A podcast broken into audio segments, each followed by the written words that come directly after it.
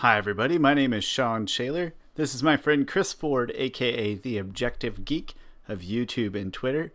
We have two very exciting episodes, or maybe not. I don't know. You have to watch and find out. Two exciting episodes to talk about today from Avatar The Last Airbender. We are in Book 2 Earth, and we are over halfway done with Book 2 Earth. That means we're over halfway done with the series, which means at some point in the near future, I'm going to have to watch that stupid movie because I keep promising Chris I'll do it after season 2. It's going to happen. I'm not looking forward to it, but it's going to happen. But before we get to all that nonsense, Chris, how are you doing, buddy? I am doing fairly good. Nothing else to really add on to that. I, I, suppose it's not like if it was bad news, you would add it on. So I suppose that's good. Nothing wrong with that. Yeah. No news is good news in this case. Mm-hmm. Well, uh, you do have some news. You have some late, uh, some recent videos up on the YouTube. Yeah, my most recent one is Avatar related. It's a, a Avatar theory on if the Avatar can fly, which I, I think that question is answered because in Crossroads of Destiny, like when Aang uh, lets go of Katara and he opens up his uh, his last chakra, like he goes into Avatar state, he is like legit floating, levitating in the air, you know, without bending the elements. So I just explore why that may be, um, and how the avatar could fly, and pretty much what the reasons are, and what the uh, applications would be. I haven't watched that one yet, to be honest. But as long as we're like not being those people that are going to distinguish between like flying and levitating, which I don't want to do, I'm totally in yeah. agreement. I think he can absolutely fly at a bare minimum in the Avatar state, at a minimum. But I'll watch the video. I'll give yeah. you my thoughts. I have a feeling mm. I'm going to agree on this one. Good, because my next video I'm working on because I I, I sort of I don't really do a good job of like oh we'll catch the next video where I do this, but some parts of this video is going to influence my next video, which will be a Korra versus Aang, breaking that down on who would actually win in a fight that could never happen at all, but people Man, like to debate it. You are just gonna so. anger all those all the Facebook mm-hmm. group fans. You're gonna make them all mad, Chris, or half of them at least. You make yeah, half of them mad. you're, you're gonna make me mad when you're, when you're wrong and you're taking your wrong or, opinions up there on the YouTube. Or, or, or maybe I won't. Maybe I'll surprise myself because we've talked about that before on who we thought would win between the two. We do have different opinions, but when I go into like doing videos, I tend to go in with one mindset, and then through research and everything, more than half the time I come out with a different uh, mindset, come with a different conclusion. Is it sort of That's like having a? Uh, oh, I'm sorry, I interrupted you. Go ahead. Oh no, I, yeah, go ahead. I mean, it's, it's, it's sort of. I was just say that's why I'm the objective geek. You know, I try to put my own.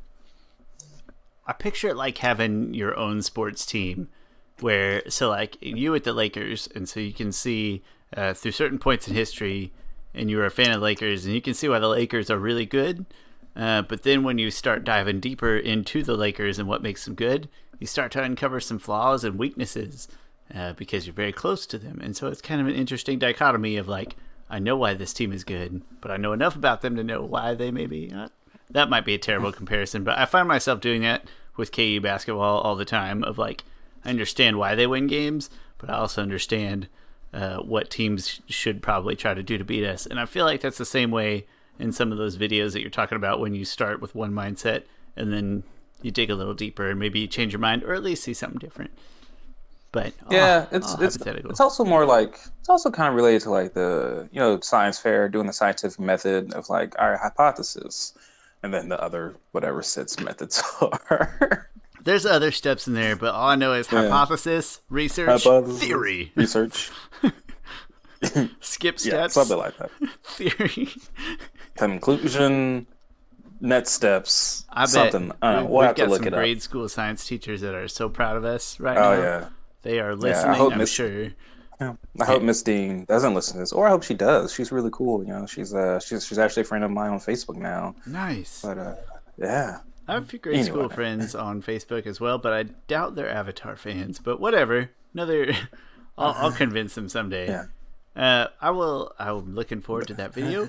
I promise I'll watch the flying video, even though I could probably say I agree with that one. And it's a fairly short video too. It's like four and a half minutes. Did you also say? Uh, did you mention you were going to go see it this week? Is that a spoiler to say what movies you're going to go see in a given week?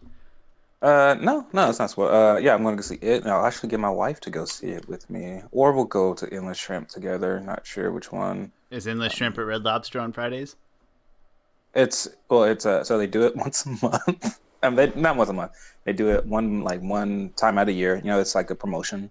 It usually starts the first Tuesday after Labor Day and goes until like mid October, somewhere around there. So nice. And I, and I love Endless Shrimp. you you don't strike me you don't strike me at all as a as like a horror movie guy. Like you're too level headed to me for that, but I'll be interested to see. I know you've done a couple of gosh, I wouldn't even call like Get Out like would like a psychological thriller maybe more than a horror movie. I don't know. But anyway, I'll be interested to see your it video. Yeah. I've never read the book or watched any of the movies, But I didn't I've- either. I, I have seen other people review uh, the It movie and the miniseries and all that stuff. So I'll be interested to see your take on it. Hopefully, hopefully you enjoy it uh, because then it Yeah. won't feel like a wasted trip to the movies, and that's always exciting. Um, hey, uh, I made a video. Go watch it. It's probably not that exciting to most people in this crowd, but you should go watch it.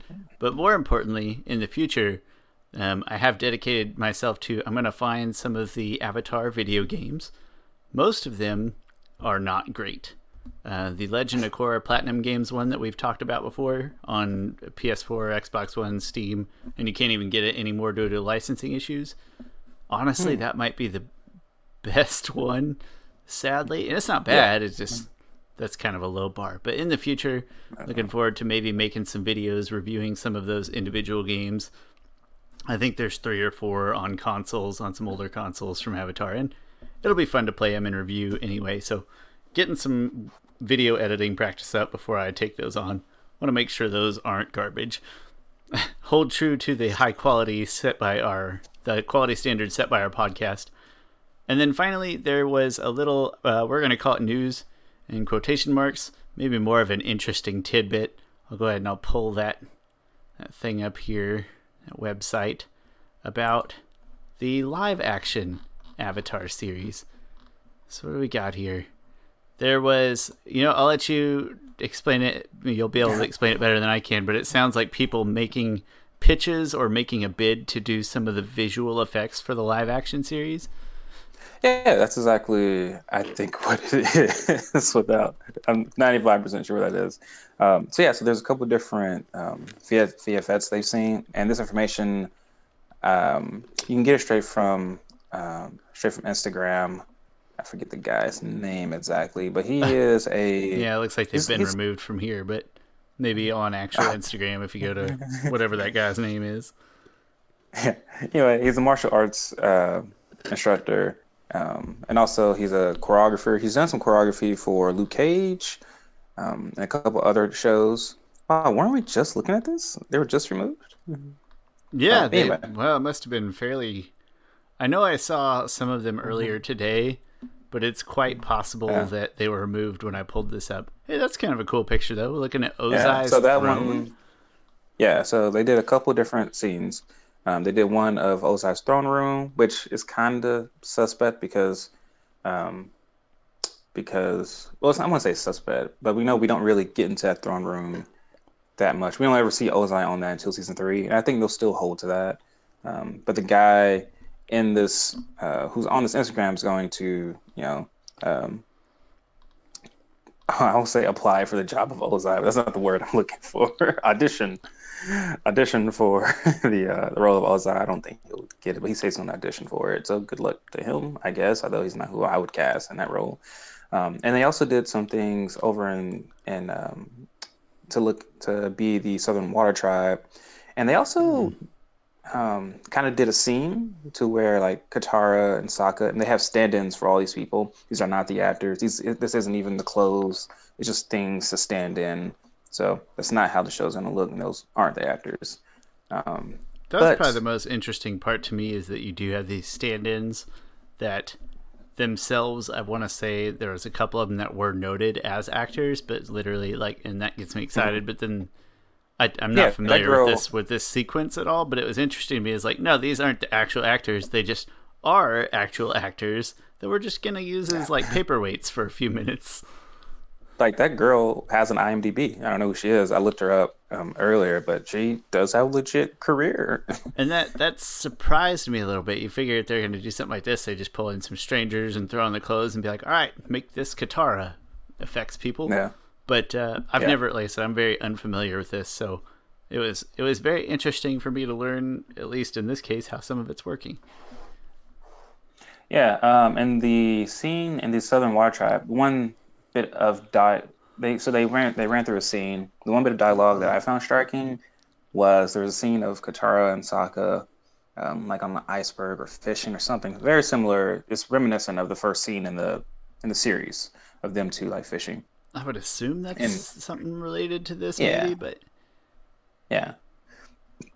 Uh, but in this scene that they drew up, that they've um, practiced to um, and did the testing for, scene goes like Katara and Sokka are out and about, and some marauders, marauders, whatever it's pronounced, um, starts to like come at them and attack them.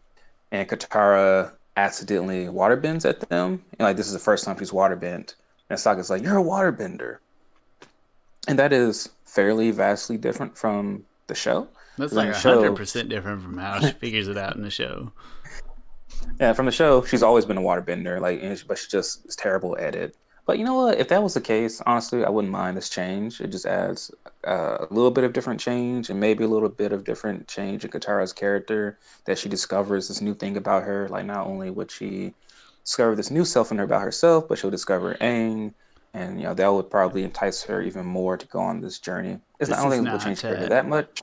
It's not why we're talking about it at all, but it's funny you say it's like, in my mind, she wasn't even discovering it about herself whereas like she was hiding it like she's been practicing it in, secret and then she like instinctively lets it go at these marauders oh. and she wasn't playing oh, okay. so i don't know it's, it's just one of those things that like it's totally pointless to talk about Ooh. and yet i love trying to think about it you know what though let's let's talk theory on the let's talk theory testing. about something that's probably may or may not be real in the show at all or not but i could i could see story wise that happening right because uh, Katara wanting to hide herself, knowing what happens to waterbenders in the Southern Water Tribe when someone finds out about them, because Fire Nation came down, raided them, wiped them all out, took them out to camps and stuff. And also, Katara's mother was taken from her village because she said that she was the last waterbender of the Southern Water Tribe. Like maybe before, um, I think his name is Shenron. Shenron?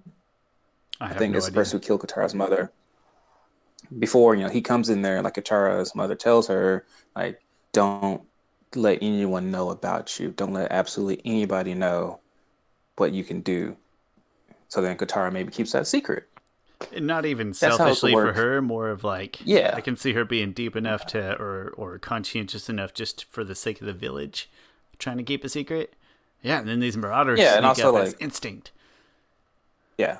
So so, uh, so there's some theory for for something that's not going to probably happen. There's our theory well, for something that is of itself theoretical. Yeah. Take um, that, science teachers.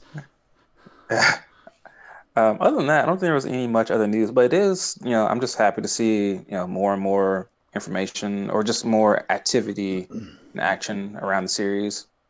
I think it's fair to say that, that, any news like this is is good news just for excitement and oh yeah, it's yeah. it's still a ways off, but just that reassuring oh it's it's happening, it's coming, it's real. Yeah, it's I read somewhere, real. yeah, I read somewhere that they you know Netflix wants this to be their Game of Thrones. I mean, I've said that before, but I haven't seen it written in any in any article anywhere until recently. They're Granted, Game of Thrones in be... the uh, in the like ticket seller way, not in the lots of uh, lewdness. And, yeah, yeah. they're family friendly. This yeah. They're Game of Thrones. Less murder, or at least less on-screen murder. Maybe more genocide, but less on-screen murder. Let's, as if this is some scientific equation. Let's increase the genocide by twenty percent from Game of Thrones levels but decrease, decrease the murder by of of murders and genocide. That'd be great. Yeah. And then just for a, f- just to uh, make some parallel, when those dragons, when the dragons finally show up in the series, which is the best part of the series because they're dragons, and they'll just waylay like an entire Fire Nation village. They'll start taking some artistic liberties with the source material, just like Game of Thrones. It'll be great. It'll be great. Just kidding. That's ludicrous. It's very exciting either way. In any news that's not bad is is exciting. and hey, Yeah, uh, yeah, that's it. I think for the for the news, I don't have anything else really. that's a cool shot. I wish I had that good of green screen lighting in my in my room here, but um, I once thought about getting green screen. And I was like, ah, I, I like I do. showing off. I have one, and I even have it set up so that it can hang here behind me. It's just that the lighting is so, uh, it's so poor in here, um, and I'm not good at like handyman stuff at all. So I don't have the means to equip. No, just get your just, Just get a- yourself. I use I use a uh, like a just a lamp from Walmart. You know, just a standing.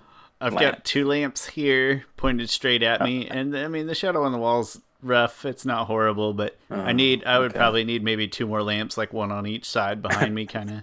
Uh, so we'll see. I, I need new lights in here regardless. I just can't do it myself. Uh, but I have a green screen ready to go, so I you know I don't know what I'd do with it, but it sounds like fun either way. And that's that's uh, all the news and nonsense and unrelated things or semi-related things I can think of. So without further ado, let's get into the episode, which is excuse me, it's actually two episodes.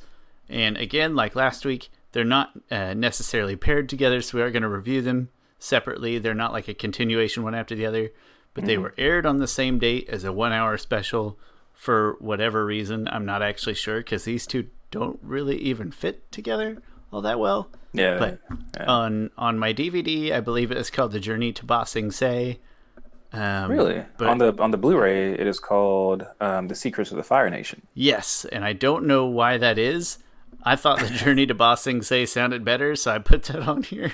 I don't know why. I just I thought it sounded I more think- accurate. I guess like the secret. I of think Fire I think it does what- because the first part has nothing to do with the secrets of the Fire Nation. and even the second part doesn't have a ton to do with like Yeah, secrets of the Fire not. Nation. It's not a secret. They're No, just it's, attacking. it's pretty. So I, They're I very, the they're very obvious in their purpose. attack. This is not a sneak attack.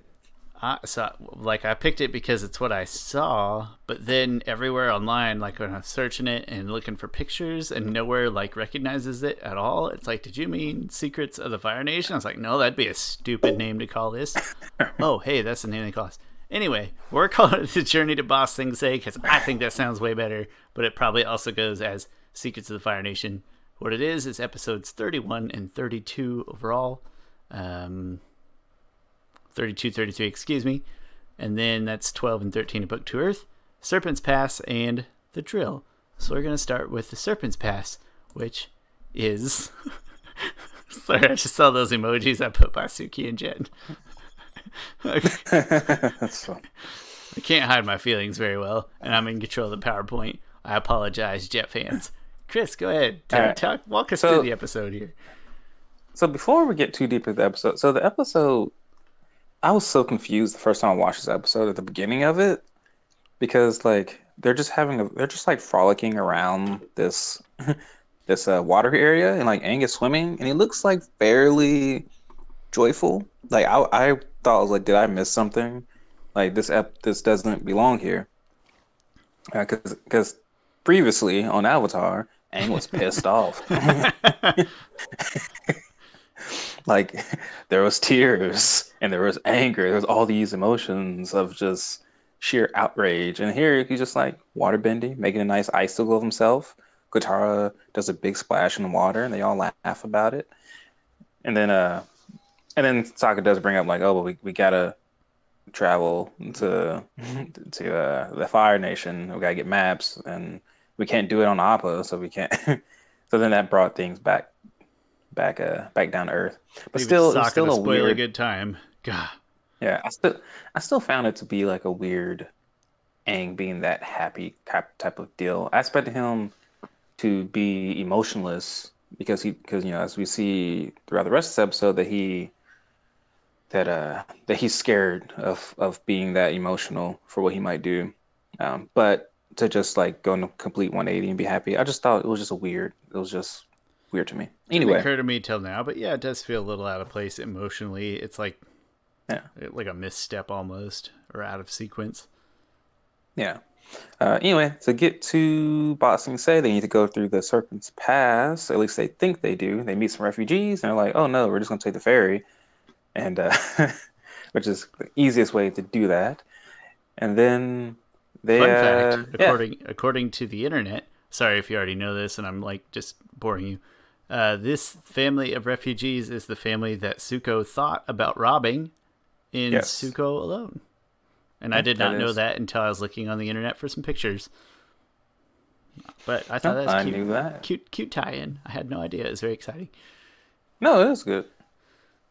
Um, oh, and it's, we have to say that uh, it's a group of refugees. It is a couple, and the lady is pregnant, so that is very important to the story.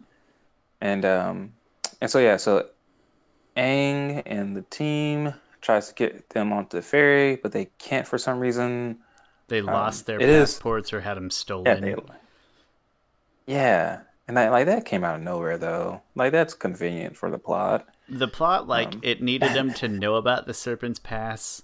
You know, maybe playing into what you said earlier about the watery splashed around part. Also, it's almost like they had five minutes to fill, and they just weren't quite sure how to do it. Because like you could have easily gone to the ferry first, saw this refugee couple lose their passports, and then have some crazy old guy with a crazy theory like you can take the Serpent's Pass if you're brave enough, or something like that. But it's almost Yeah. like they just had some time to fill. Um, but they Yeah. had to go to the ferry at some point to move the plot along. Yeah.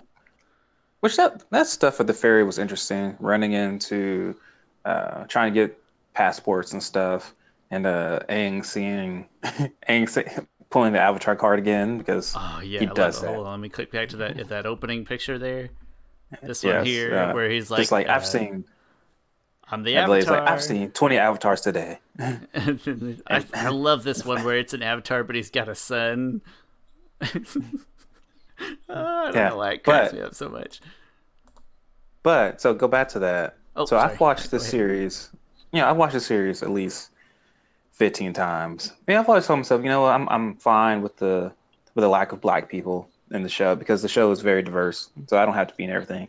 But today, I was like, wait a minute, wait, have I missed this black kid this whole time? Because this kid clearly looks like a different pigment pigmentation than all than everybody else. Well, at least Like, that's oh. true to that's like true to air nomad setup too, right? Like not necessarily biological families as much as um, I don't know, which are like nurtured families instead. Uh, so that's kind of true to the mm-hmm. role there, other than mm-hmm. the fact that the Yeah. avatar, you know, has an avatar son. Mm-hmm.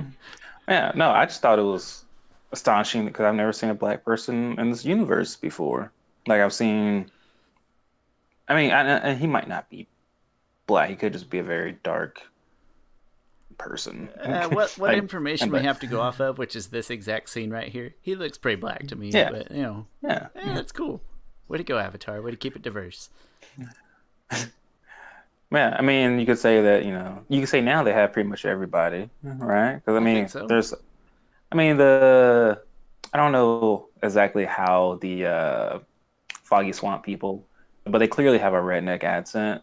Yeah, well, and just in general, it's like even if they don't have a um, an Etherin parallel that's that's perfect, it's like they just do a good job of representing uh, broad Yeah. characters. But yeah, those guys definitely got some hillbilly accents. I know hillbilly accents. Those guys are killing it. Yeah. Uh, anyway, um, they uh, Toph, Toph gets them on get ferry. Yeah, because she has her passport because she's a Beifong and they're very very rich. And Beifong, you know what? That's really interesting because it goes back to Kyoshi novel, which this isn't a spoiler, but the Beifong show up. They do command really really high respect and authority to anybody. So that makes sense that even 400 years later, just you know, her name and her passport can get four people onto a ferry. I just loved seeing names I recognized other than Kyoshi in that novel. Like again, that author just does a good job of like like hooking you in with just enough real feeling tie-ins without like beating you over the face with it. Um, and that's just a small example. Yeah. And then they run into Suki and, uh, there's, a nice reunion there with Suki and Sokka, which I think is the best part of this episode. I can Um, everything else, everything else, I don't think is as good until we get to the probably the last like three minutes of the episode.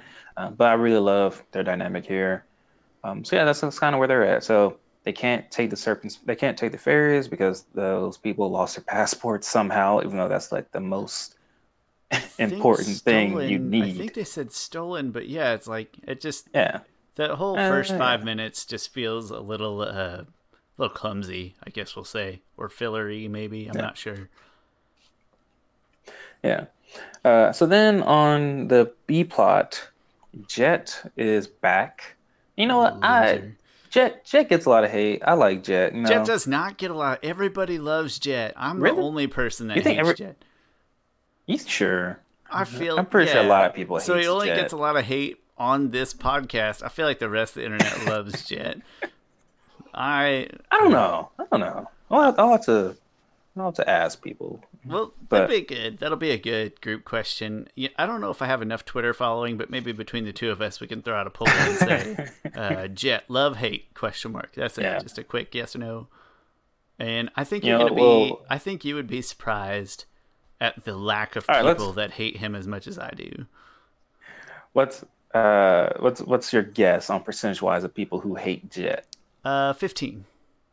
Fifteen, really that low? Fifteen Okay, percent of this important. Fifteen percent of people who would actually take the time to vote on a Twitter poll. That is, in and of itself, a a uh, a certain group of people, a certain uh, not a demographic, a certain psychographic of people. So fifteen percent. What if I did? What if I did a Facebook poll in one of the Facebook groups? Because I feel like there's going to be more. Maybe twenty. I'll give you twenty on the Facebook group. So you think 20% of people will say that they hate Jet? Uh, in a yes/no forum. Yes, just Yeah, yes, 50-50. for or against. Yep. Uh, I'll say twenty percent. Okay, I'm going to say 40%. 40%, 40% hate 60, Jet. 40, 80, 20. I'll, I'm very interested. We'll have to do this. Uh, we'll we'll throw up a Twitter poll, maybe a few Facebook Yeah. polls. It'll be fun, or it'll be disappointing. You know what? No, it won't be disappointing because either I'll be right because my percentages will be close, or I'll be validated. Like, oh yeah, other people hate Jet too. I'm being silly. It's fine, and then I'll feel better knowing that people hate This Jet. is a win-win for you, I guess. It is. Anyway, It is. It's uh, like it's like betting against your own team. Kind of. You either win money or Yeah. you win a game. True. Uh, all right, so Jet is on the uh, the ferry, right? Yeah, he's on the ferry. Mhm. They're already sitting around And- there. Yep, and he is with ferry. Yeah, he's on a boat, I think, to get onto the ferry into Ba Sing Se. Anyway, yeah, he's on a boat, um, and he meets up with Zuko and Iroh, and together, um, you know, Jet Jet kind of sees some potential in Zuko, probably because he has a burn on his big old huge scar on his face. He's like, oh, that guy's been done wrong by the Fire Nation. He's somebody he could be a freedom fighter. And Jet's also, it's more note, Jet has turned around. He's he's going good. He doesn't want to. He, he even feel like he wants to atone for his, maybe not atone, but at least not. Uh, Do the- fresh start, yeah. Yeah, fresh start. Because I don't think he's like, oh, I got to make things right. It's more like, oh, I should, you know, just want a fresh start on things. And I think he does have a really good conversation with Iroh about, you know, how people can truly change. Um, also, love the moment where Iroh was like, they're on the boat, and uh, he's like, return to Ba Sing Se, the place of my greatest military failure. Oh, he, he says, I never thought I'd return to Boston to say the place of my greatest military failure, as a tourist. yeah. He has a couple of good moments here where, like, you also mentioned, uh, Jet makes that little speech about people can change, and I feel like I don't remember if he says something or if he just like gives Zuko a look, like, see, He's definitely, yeah. He's he, he says something and he gives Zuko a look like, see, Zuko, we're right, we're on the right path here. good. But it's Yeah. worth noting I- that the only reason that Jet's even like over by them is because Zuko is like whining about food or something in like classic Zuko fashion, uh, like Yeah. whining about whatever scraps they're eating, and then Jet comes over. He's like, "Captain's eating like a king." Yeah, And that's how they bonded over complaining about food, which I can get on board with because I complain about food uh, constantly. So I'm pro that. Way to go, guys. Yeah, you know, and I I really like where Zuko's at right now. He's so as a character because he's so like lost. He's so on the fence of I think of, of being on the right track of turning good. And then, you know, we know what happens eventually, but I just like the Zuko of he is just he's not even tormented right now. He's just like he's contemplating life. I think right he's now. very he's very human in the sense that uh, like all let's say like most of us, uh, you can see like the the wants to be good, so to speak. Uh, maybe it's not all the way there yet or whatever, but it just it feels very real, uh, very palpable in the same way that like I think a lot of people genuinely want to be good, even if we uh, you know struggle to show it all the time, and that's what it feels right here. Yeah. Starting to get those vibes.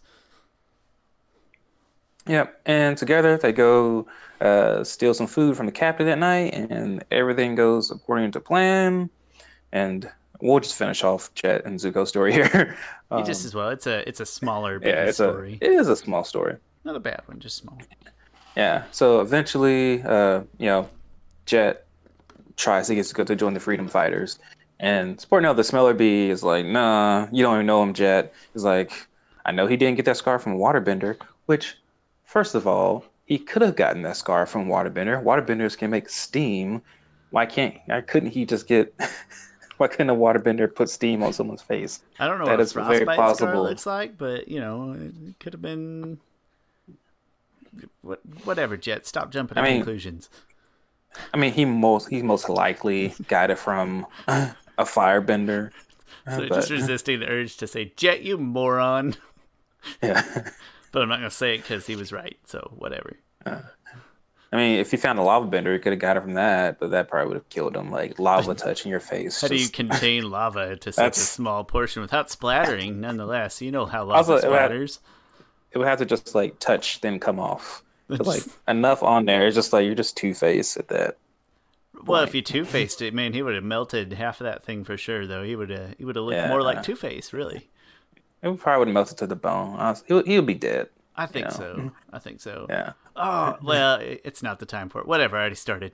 I bought the Batman, the Mask of the Phantasm, and Sub Zero, uh, like duo DVD. It's like four dollars on eBay Yeah. for the for the two pack of the DVD, and I couldn't resist because those are both tremendous. Uh, I guess made for TV, hour long.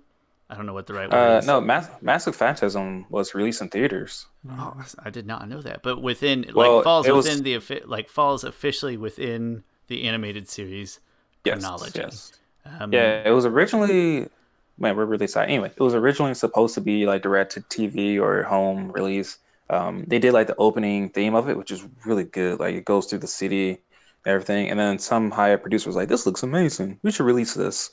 And so they released it over like Christmas in 1994, I think. Nice. But during that time, Lion King came out, and Batman Mask of the Phantasm did not do well in theaters at all. Which it's fine. It didn't wasn't made for theaters, so it's like whatever money they made from it probably Just made up for it. Yeah. Well, and it's sad because Lion King's like one of my least favorite, not least favorite, one of the most overrated Disney movies in my opinion. So it makes me a little sad to see uh, see it beaten out or beating out Mask of the Phantasm. I know far less about Sub Zero, other than I think again I think it's a, an hour long. I don't know. You, there again, I don't know if it went to theaters or anything, but it's an hour long special that is highly regarded by myself and the internet. Four dollars. I did get to see I did I did get to see Mask of the Phantasm in theaters like a year ago. It was like his 25th anniversary release, um, and it was really good. Uh, I, it was really a joy to see it on the big screen. Like it was really cool. Excellent. Well, I, sorry for the horrible tangent, but I'm extremely excited. it should be in the mail any day. I'm really, ja- I'm really jacked up about it. Uh, okay, so back to uh, so Back to the actual thing that we're supposed to talk yeah, about. My bad. yeah. They, So Iroh gets some tea, some of the world famous tea from Ba Sing Se, and it is cold tea. Um, at that same time, Jet is asking Zuko to join his team, and even Zuko, he doesn't turn him down like hard. He's just like, "You don't want me on your team." Just uh, him being very honest, right? Like I feel like he was respectful there, and then uh, then he just pretty much like, like, "No, you don't want me." And then Jet notices that that tea was cold at one point, and then Iroh, and then it was hot. So he is jumping to conclusions here that Iroh is a firebender and hence Zuko is a firebender. It could have been Could have been could have been an airbender, could have been a waterbender, could have been a lava bender or earthbender. Uh, I sp- yeah, you heat up the cup if the cup has like uh, earth. Yeah, if the cup it. is clay. Yeah. Yeah. Oh man, it could have been eh. Jet. You moron. Jet. Twenty percent of people hate you. God. or 40. Twenty to We'll- we'll forty find out. percent of people hopefully. hate.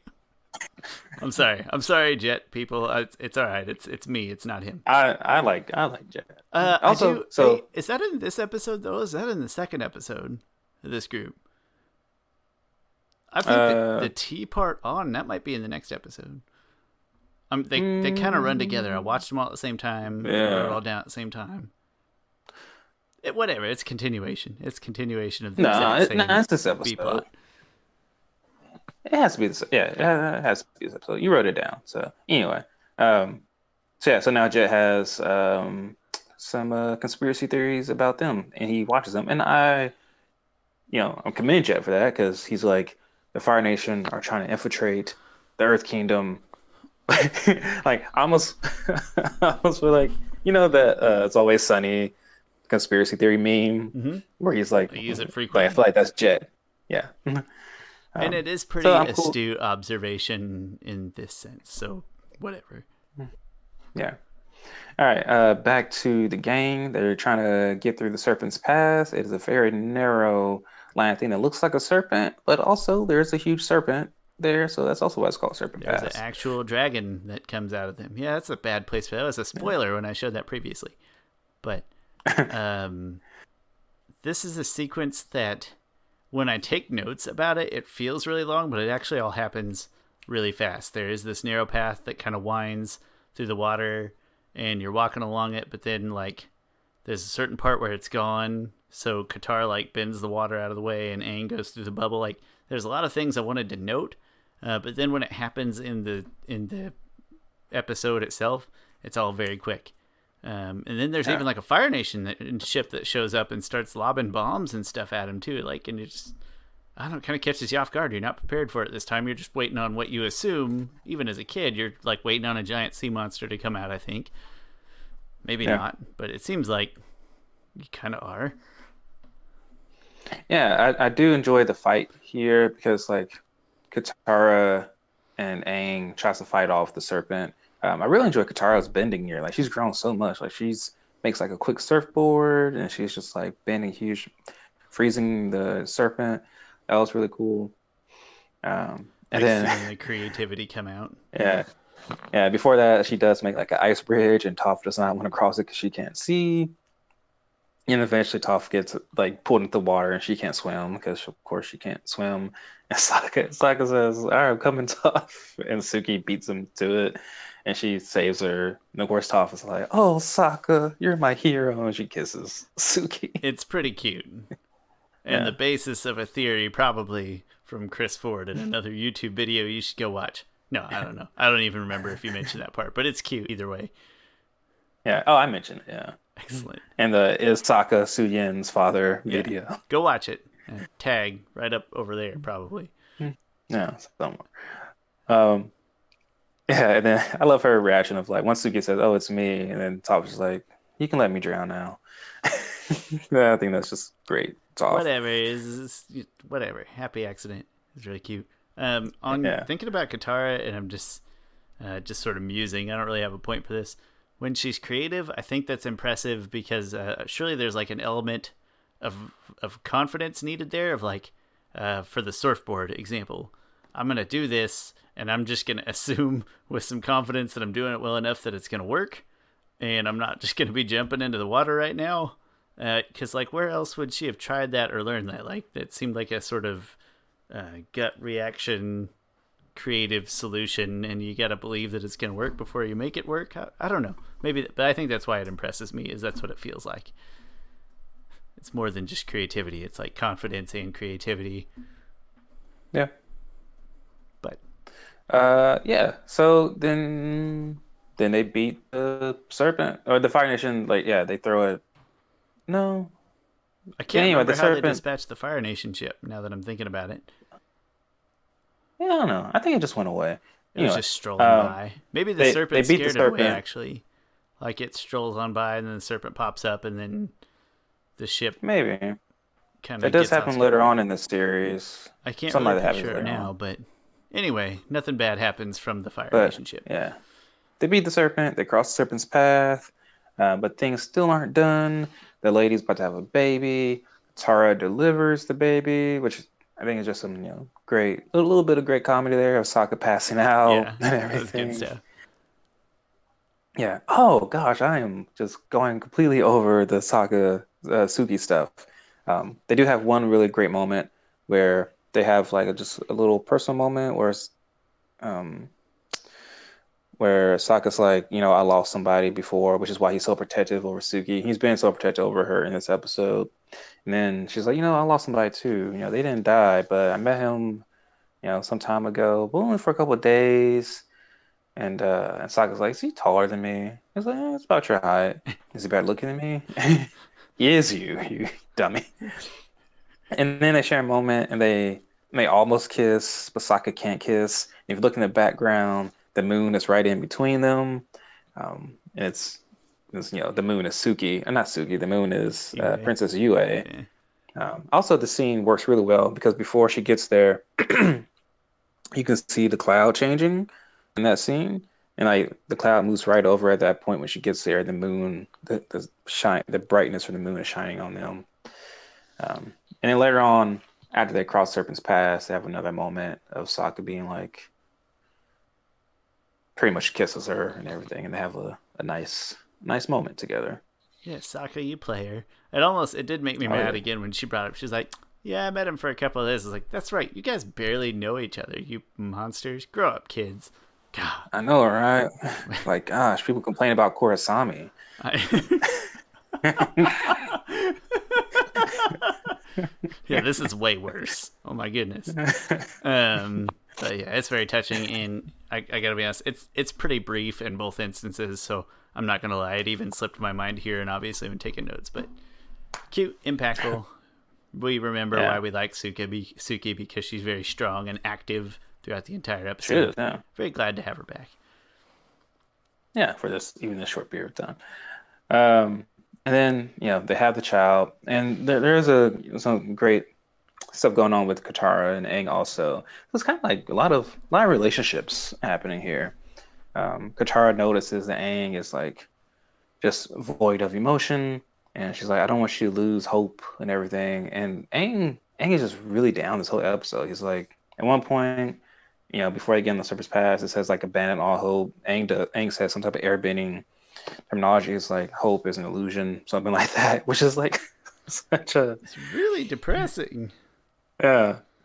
Um, and then uh, then at one point, Katara tries to get Aang to hug her, and he's just like, "Thank you, Katara." He just like leaves. Like he doesn't want. He he's so empty right now. He doesn't feel like he can express himself to anybody. Um, but then he goes in there. He sees the baby being born, and he cries. And I love this moment because it's just Aang like realizing like what's important in life and everything. I love that moment. And he says to him, like, you all, you've all, I've been going through a lot of stuff, um, but you've all made me hopeful. And then the mother's like, I know what I'm naming my child, Hope.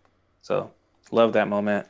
And then I love when, um, and then they're all like, hey guys, Aang is like, I gotta go do this thing. They're like, yeah, we all get it. We'll see you in Ba Sing Se. Because Aang can move a lot faster than they can, honestly.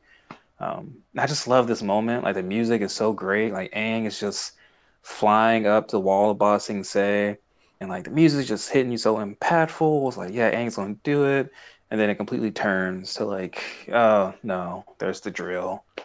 I got to do more stuff now. It's a shame the drill's in the way too, because it's pretty epic looking view over the Earth Kingdom landscape, and you're just coming off like a Yeah. real emotional high. So it, but then I don't know, it does a, a really nice job of the drill doing exactly what it's supposed to do, which is like instill fear and infuriated frustration.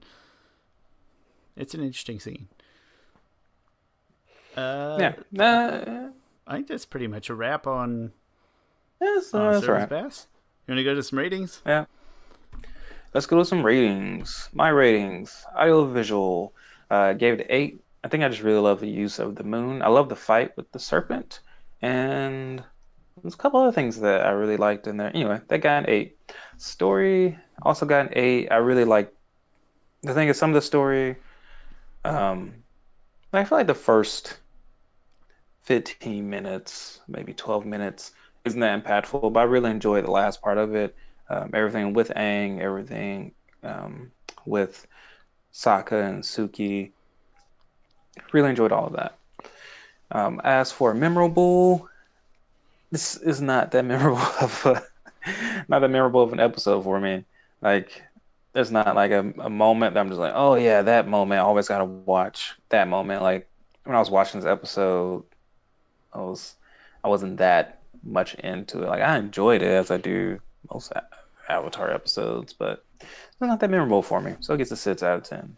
Brings me to a seven point seven out of ten. Respectable score.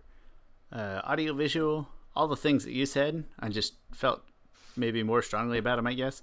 Um, uh, especially again, I know it's a serpent, but it's a giant water dragon, and that's always positives for me. No, but there's a lot of different scenes and a, lot of different great music here and some highs. So even at 8.5, I thought I might be undershooting it a little bit, but 8.5. Story, um, it's not a great story, but it does. It, I mean, it's kind of interesting. It stands stands alone. Uh, the side story, the B plot, is not super impactful, but it's entertaining at least. It's an eight. That's that's good. No high, no low. Memorable, same thing. Uh, if you said, "Hey, Sean, do you like the Serpent's Pass?" There's probably a good chance that I wouldn't really remember the things that happened in the Serpent's Pass, at least without some context. Like at least without thinking, "Hey, Appa's gone." And Iroh and, and Zuko are also on the boat to Ba Sing Se. Like, if you didn't tell me those things, there's an okay chance I probably wouldn't even remember much of what happens in the episode outside of the lady being like, "You're like the 27th thing I've seen today," or whatever she says. Like, outside of that moment there, um, so memorable seven. I honestly maybe a little a little low on audio visual, a little high on memorable, but it all weighs out. Seven point nine brings us to a respectable seven point eight. That seems pretty appropriate, I think. Mm. Yeah. Nice, nice standalone episode. Nothing, nothing spectacular, but you probably nobody. I doubt anybody skips it or anything like that. No, no, you can't skip it really. Uh, that brings us to the next episode, and this beautiful uh, visage that Aang sees from the top of the walls of Ba Sing Se is called the drill. That what? Yeah, and I don't. Yeah, so the drill picks up right where the previous episode left off and and um, yeah, pretty much Azula and her gang are trying to penetrate the walls of Ba Sing Se with a big giant electric drill. and so, if you go back to the uh, the Northern Air Temple episode with the mechanist or the machinist, mechanist, I think the mechanist. I would say machinist. I actually don't know though. It's one of those words I read, but I don't know if I ever had to say out loud. Yeah. I don't know. I mean, I, I, think you pronounce it either way, but I think they call him the mechanist. Um, anyway, you can actually see the uh, blueprints for the drill in that episode. Oh, I didn't realize. So that. he was That's working on a cool callback. Yeah. So he yeah. was doing it. They had to hopefully finish it on their own. You monsters. Yeah. Would have been kind of funny if it had like one flaw, or like they only finished like three fourths of it and they didn't get to the end, or something like that yeah, because that that uh that same Fire Nation general, who seems to apparently be the Fire Nation general of like technology and stuff or war machines, um, he was in that episode. He's in this one talking about like, oh, this is a great Fire Nation achievement, and blah blah blah. Um, but yeah, so then Aang goes to the top of the wall and tries to get tries to help out the the Earth Nation generals, and then he keeps saying like it's called Ba Sing Se, which means the impenetrable city. It's not called Na Sing Se, which is the not impenetrable city. I'm not sure if that's a real translation. And I love how Aang fires back about uh, about Iroh getting in or whatever, and they're like, "Yeah, but he was we got rid of him really quick." Yeah, and I like how it was Toph, right? Yeah, that's right. It wasn't Aang; it was Toph. Oh, that was, that was this is a good Toph episode here, actually. Yeah, this is a good Toph episode. Yeah, I, I think so. Um, then Mai and Ty Lee are sent out to uh, take care of the Earth Kingdom soldiers, and they chi block them. and they come back, so they all figure out who's there. Katara figures out that oh, Mai and Ty Lee are here because that's how they've they've been chi blocked before as well. Um, oh, was was Jet? Yeah, man, I watched these back to back. You said Freedom Fire, Sea Fire, yeah. I mean, I, I Maybe kind of take the notes as I go, so I think it is in this episode. I think they they kind of get off the boat in this episode, and this is where Jets. Because we don't be we don't really get a B plot here. You just kind of get that moment, and then some like Jet paranoia Yeah. afterwards. And now Smellerbee's kind of on the other side, where he's like, "Hey, I know I told you not to trust him before, but maybe now you're being stupid." Like the other side, but. I, I kind of take notes chronologically, but I could be mistaken too. It, it all runs together. There's a reason right. we're reviewing these episodes together. It's fine. Yeah. um, yeah. So now Team Avatar is trying to go. I feel like not that much happens in this episode. Like it's just all like action. There's not that much character stuff here. I want you So to to finish, it's but I'm going to build on that point just a little bit. Um, yeah. So pretty much what I just said. There's not that much uh, character moments. There's just a lot of action. Um, the team pretty much goes to the drill and try to take it out. I do love. Were you going to go ahead and build off of that now, or If you don't mind, just because, so I, agree, I agree that like not a whole lot of big things happen, um, but this episode has like a, and not it's not a bad thing, or maybe it's not a good thing either. It has a really weird amount of like fine detail in a way that we don't get in other episodes, other than maybe uh, like other Sokka episodes. But I really like how they he Sokka knows he needs the schematics to try to decide how to take the drill out because they're convinced Yeah. that they can't take it out on their own, which I think is stupid. If you have a bunch of earthbenders and the drill is on like wheels or tracks, go ahead and just like point it up. I don't, Well, well, what was happening was like the way the drill was constructed, like it kept like breaking up the earth, and so like you couldn't earth bend from under it. Ah, but anyway, man, I don't know. I feel like they could have done something, but whatever. It's it they probably could have done something. it it does build up to the point that like there is a lot of sort of finely crafted detail. Like they break a small piece, so the engineers have to come and they take out the engineers just to get the schematics, and then yeah, even how they so they start dicing all these internal uh, like girders, like support beams and things. Um, Mm. But even that, like, I feel like you could have gotten away with just, hey, we do a bunch of these, and then the fight moves outside because of other causes. But no, it's actually very intentional. Of like, hey, this is taking forever trying to water bend and cut up all these girders and stuff. And Aang's like, oh right, you only have to go halfway, and then I'll deliver the final blow from up top. And I guess it's like a lot of detail that wasn't needed, but was to me kind of cool uh, that it was in there. It made it feel very finely crafted instead of sort of I don't want to say lackadaisical, but like it's a kid show. They could have gotten away with cutting up these girders and then Azula chases them up top and that's where Aang delivers the blow and like Yeah. it was still would have worked fine. So it does feel like not a lot happens because not a lot does, but um, a lot of interesting pieces to me that I don't think we always get in such. I keep saying detail. That's the only word I can think of to describe it. no, no, I think I think it's fitting. Um, also, part of that might be like the previous episode, just, got to take up some time. Yeah, that's true. It, I mean, Um, was like, oh, we, we need we can't have them solve this issue so fast. so what, you know, what what steps they got to take to get here? even little um, things either like way, said that I didn't even notice, like breaking up the ground so you can't earthbend it from underneath. Like, hey, we got to make this drill a little harder to stop just to take up Mm-hmm. some time in the episode.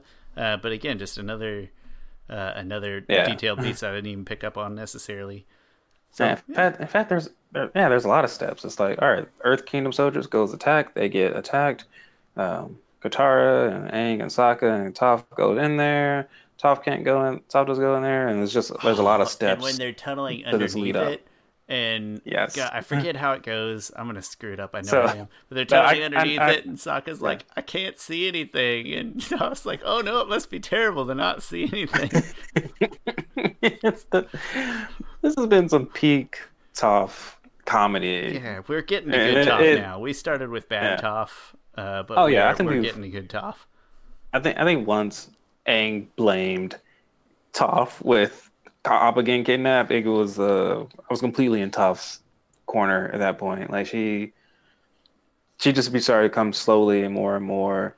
Um, well, even before that, cause she had that joke about not being able to have that joke about seeing the Yeah. library. Look. Yeah. Uh, well, maybe maybe the Appa thing though is sort of like an emotional investment. Like before, she's part of the team, but she's still an outsider. But now, uh, like an emotional debt of even if she knows she didn't lose Appa, she still probably feels a bit like I lost Appa. So maybe like an emotional corner being turned there Yeah. of how she's interacting with the team. The thing is, so I have a head head canon theory that I don't think anyone can really disprove. Um, that she does feel at least some blame for that because she couldn't sand bend, right? That was the whole issue. But in the episode, I think Ember Island Players, um, she makes like that sandcastle episode. Sing Se. Right, she makes the sandcastle of Ba Se like it's very detailed. It's pretty much like she even makes a little Earth King and a little Bosco she couldn't do that before. So I think she's been practicing her sand bending because she felt that much guilt. Like now she can master sand bending. I feel really dumb. I think I know what it means. I just have to confirm. When we use the phrase headcanon, that's that's you filling in the gaps in your own brain with certain things, right? Um, That's how I describe headcanon. mm, Of like I don't I don't uh, uh I don't um do like to me head headcanon is yeah, you filling in the gaps with what you think would happen, but it can't contradict things that actually happen in the show. Like I can't be like, oh my head headcanon, Zutara is exists. That's my definition of headcanon. Other people's might be different. you say I feel like there's like a time for a mandatory, like, "Hi, Jamie." Yeah. Yeah, uh, so it's I'll have to pay closer attention because I know I do things like that. Well, like, hey, maybe this is why that happened, and it's not that it did or didn't happen, but it just it fits, and it's just what your brain fills in the little little gaps there. Yeah. Okay, uh, that makes sense. I it's a word I hear, and I know Yeah, we've even used previously. I just never thought to yeah. actually define. But There might- hey, there that might be makes different sense. So she's definitions, been that's my- that's out my of the guilt definition. and stuff, and Yeah. Uh, she got apparently very good at it. I totally forgot about the sandcastle. I love that episode though. I'm excited for it. Yeah. Um, all right, so back to this. So yeah, so the uh, Katara, Sokka, and Aang infiltrate the inside of the of the drill. They try to take out those pillars, and Sokka is like being annoying because he's not doing any work. Oh yes. He's just standing behind Like- Katara, like coaching her. Yeah, yeah, it is, and it just it's a continuing thing also, which makes it funnier each time. Um, eventually, they can't. They just try and make like little cuts in each one. That way, um, Aang can sit down and find a blow from the top, which just goes to what you were saying before. Of like things. There's a lot of details here, and what I was gonna say and saying that things just keep building on building and building on top of each other. Like they had to get into the drill. They had to cut up all of these little pillars. Then they had to go to the top, and Aang had to deliver a blow. Like it was like it was step by step of things they had to do. Um, in this in this scenario, It's so a slow build. then they pretty we much get a, we get a pretty cool ending out of it, so it's cool. yeah. So then Azula and her gang sees them, and you know, kind of fight ensues. Azula and Aang have a fight, which I really love this fight between the two. It feels really dramatic. And the thing about this episode that I think you could take this episode out of the whole series, and the series would be completely fine without it. You got to Um, move that bit about the freedom fighters and the fire. You got to move that to the previous episode where we put it, and then you can take this episode out. Yeah, I'm just yeah. messing. I'm just messing. Uh, but this episode still had a lot of like story weight on it. It was like, all right, if Azula succeeds, she will infiltrate and penetrate um, the Earth Kingdom. And so, even though this episode is fairly inconsequential, it still feels very dramatic. And you know, this fight between Aang and Azula is a really important one. Like, and they, you know, they go back and forth on who's really uh, winning the match. Um, like Azula's very skilled, and oh, I love her fire bending in this. And Aang uses earth bending a lot in this episode. She does this one move that reminds me of like a firecracker. Like she jumps over something and she does this spin, and then she like kicks out fire at Aang. I just really love um, the fight scene here. Two points. Uh, the uh, you said it's like inconsequential, and you said it. I'm just trying to develop the thought a little more that like it is inconsequential, but only be, well, you kind of said, it, but only because it worked out in favor of the good guys. Yes. Yeah. Yeah. Um. So like it could have been consequential, it just wasn't. And then two, I do feel like uh, it was a very good fight scene. I don't know why it feels like Azula is a little off her game in in terms of the fight. I don't I don't really know why it feels that way. It's not like we've had a ton of Azula footage to go off of, but we've had some. And it feels like Azula. I don't know if we're just like kind of getting a little closer to to insane Azula, or if it just just how it played out, or there was no reason for it. It feels like she's a little bit off. I I don't know why I felt that way. I, I like, I think I think she's just better. I think she's just facing Aang. Like Aang is no slouch. No, and no, he's no, also gotten better at earth bending since then. Right. So I think this is just more so Aang being better at, enough. at earthbending. Um, so like if this was Zuko, she would have it would be no fight. She could win it without fire bending, probably still. Um, but yeah, Aang is still giving her like he's still the avatar. He can still bend three of the elements, and he uses them all in this fight. I just maybe it's because we're not too far away from the Zuko alone episode, uh, or Yeah. uh, where they like it sort of all four. It doesn't necessarily take all four of them, but like four people fighting off Azula, and so then you get to this episode where he kind of dispatches her on his own. Um, and so uh, that, like minor detail and not even a complaint or a good or a bad thing. It just a little surprising when I rewatched. Yeah.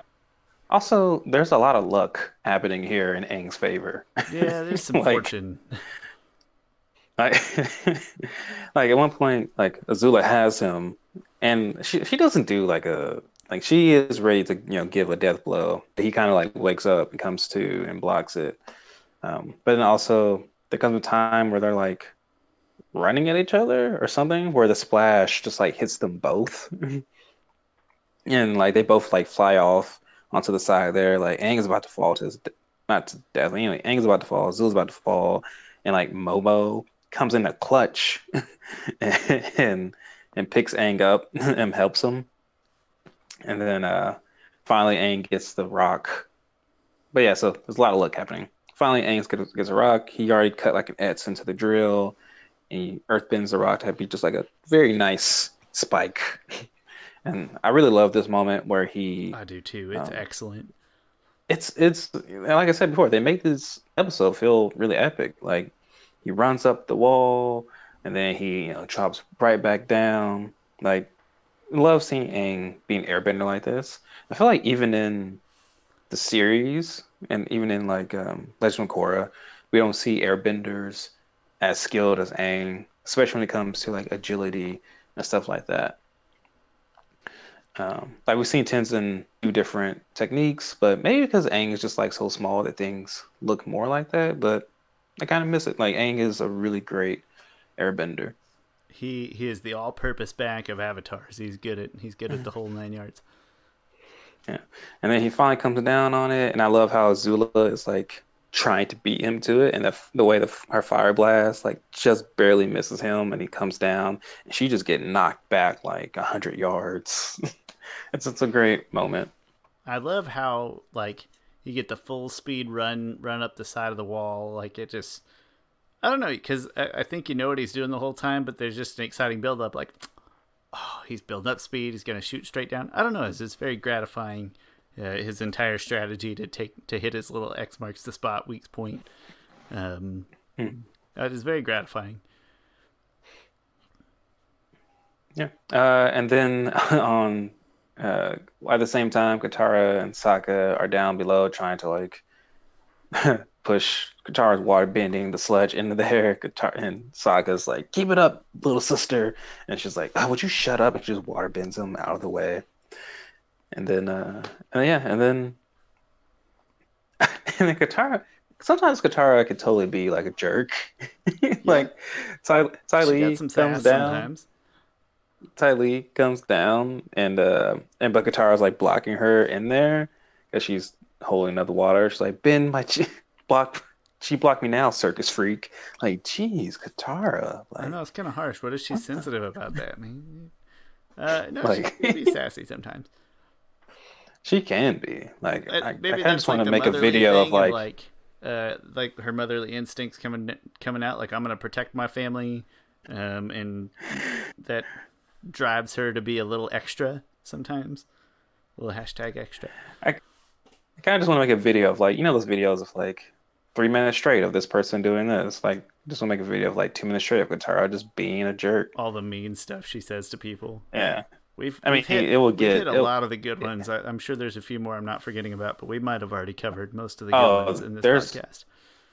There's a big one that I can think think of in season three when he when she tells uh, tells um, Sokka that she didn't that he didn't love his mother enough. Or Mm, yeah. Ah, harsh. And to somebody you like too, that's that's too much. yeah. But uh, anyway, um, I just put that last point in there because it's just more Sokka being Sokka. Yeah. The thing is, like, Team Avatar is legit name, especially in this series and also in the net series. I think I'm not sure if they ever say Team Avatar in the Kyoshi novels or not, but they do. I don't think they But say the word obvious Avatar. that like she has a team. Like it's a yeah. it still fits. In fact, in fact, they make it seem like every Avatar like has a team. Like to be a companion of the Avatar is a great honor. and some teams let you become Kuruk, and then the Kyoshi novel happens. Yeah. Don't let your friends be Kuruk, kids. Yeah. Oh, but I did find out. So we were saying before how um, someone, oh, dang it, I'm sorry, I forgot his name. Uh, he reached out on, on Twitter uh, to me and you. He actually hasn't. He's he's you know uh, listened to the podcast, but he hasn't actually hasn't watched or hasn't read Kyoshi novel. So I can't try recall to- his name. Hey, thank you for listening, though. I, I know we sound like jerks, but we totally aren't. I swear. No, Yes, thank you I for am listening sorry. and for commenting.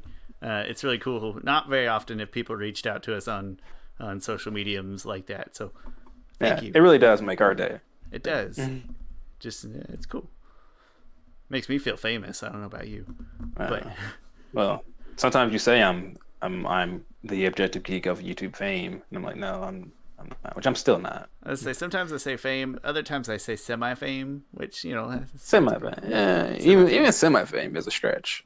Ah, you're famous in my book, and that's all that matters on this podcast, where I control the mouse and keyboard. For some reason, when you said that, it just reminded me of the end of Remember the Titans, where like Yoast is like, "You're Hall of Fame in my book." remember, they didn't they didn't make him into the Hall of Fame because he wouldn't do something terrible against uh, Yoast. I think is his Yeah. name. Anyway, you're Hall of Fame my book, Coach. I'm I don't such have a good Denzel impression. I wish I did. right now it's football season, so that's all I want to do is just go. Mm. You got your final, you got your uh, your. I almost said your final fantasy, your fantasy football roster. You got your fantasy football roster set up. Uh, yeah, had draft uh Sunday. I forget who's on my team exactly. I don't have. Oh, any, I got I don't think I uh, have any Thursday night players, but I'm I have. Matt Ryan on my team, Todd Gurley, um, Cooper from Cowboys. Who did I draft number one? It was a wide receiver, I think. DeAndre. No, I'm just saying because that's how I took number um, one.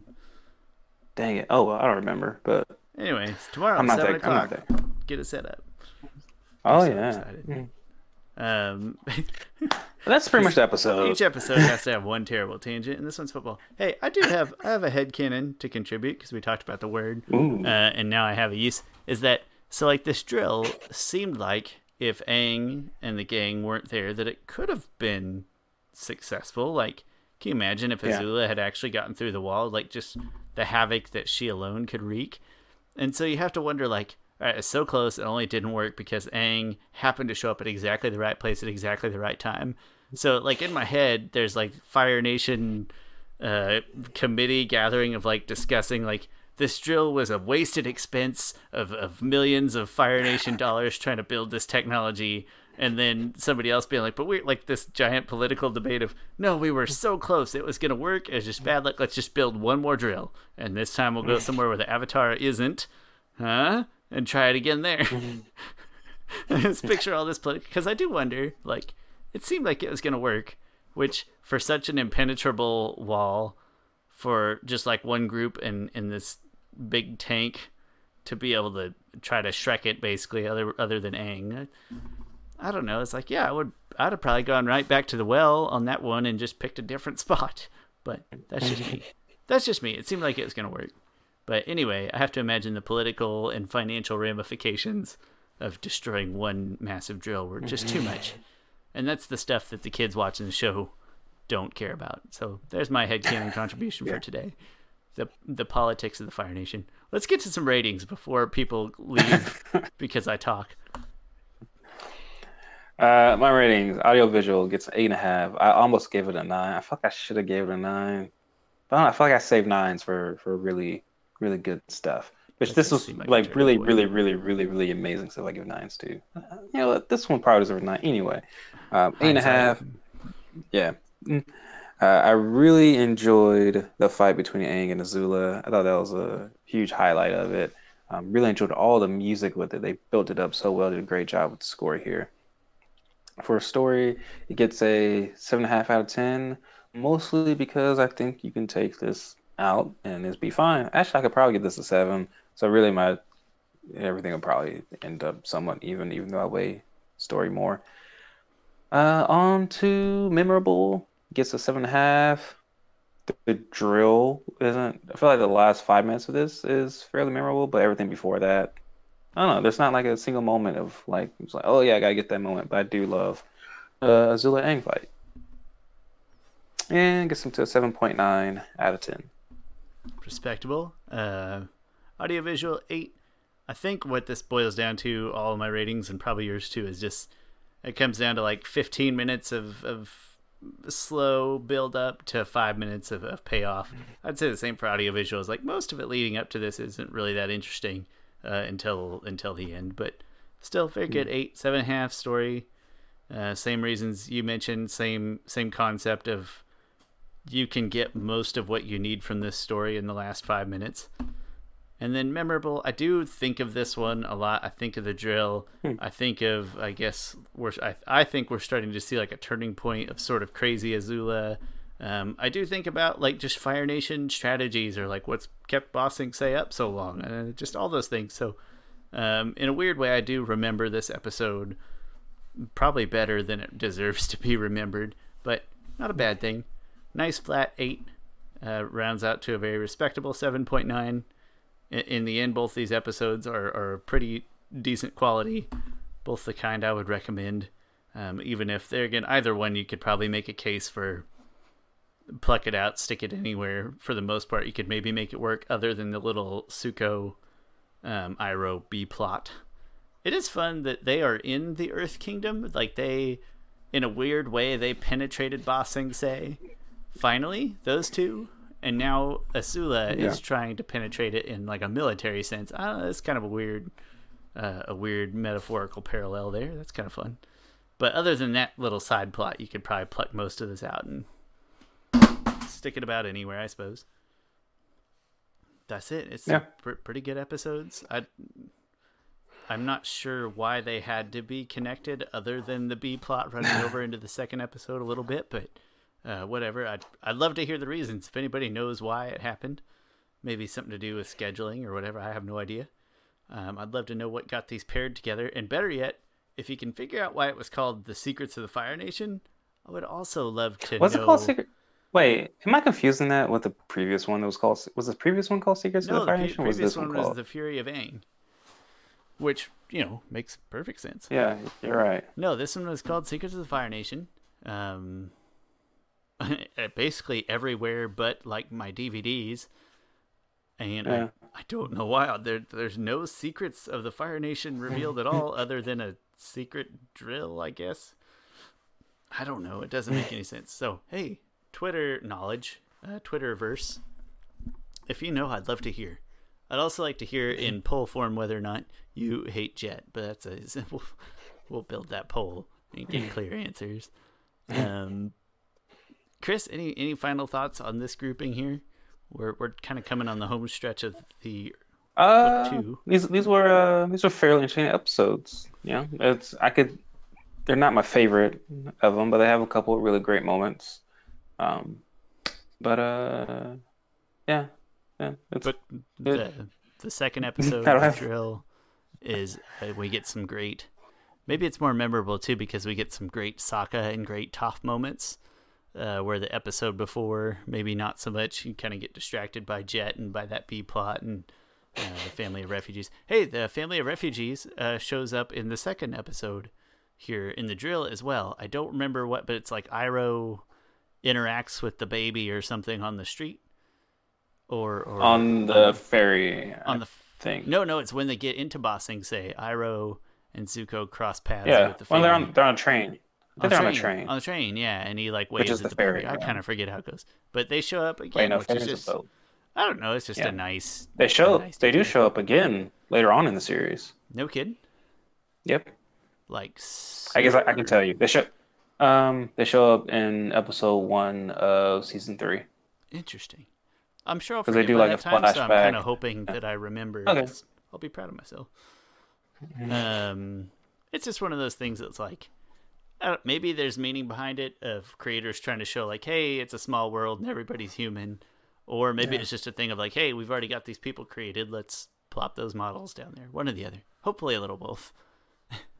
Yeah, I could see some story wise things on around that. Like, oh hey, they represent them trying to leave war and the refugees and everything, but they couldn't escape the Fire Nation no matter how hard they tried. Yeah, That's what that's what they're representing in that episode. Like they're showing a flashback of Azula.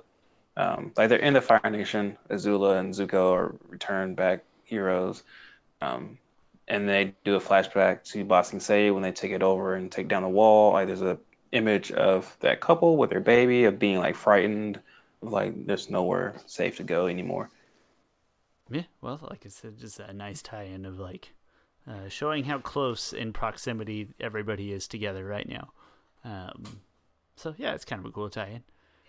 So next week, I think we will go back to a regular single uh, single episode. I believe I'm trying to remember City of Walls and Secrets, and that one probably deserves its own uh, its own look, its own take. But we'll probably have something else special tacked in as well. Uh, we'll do some other kind of topic add in, and that'll be next Thursdays. I think from here on out, we're going to try recording Wednesday nights, putting out Thursdays around noon. If anybody is like actively waiting for these, that that would be very flattered, and you're probably not. But if you are, uh, Thursday on YouTube around noon Central Time, and yeah, we'll give Wednesdays a try for a while on recording. That's really all I got. Chris, thanks for coming and hanging out. As always, uh, really looking forward to next week's episode. Now that I remember what it is and I'm remembering more about it, I really enjoy it. So I'm looking looking forward to it. Spoiler alert. That's all I got. I say that's all I I got got. We've been talking for an hour and twenty minutes, as usual. An hour twenty minutes, about Yeah. forty minutes worth of television. That's that's plenty. That's good. Yeah.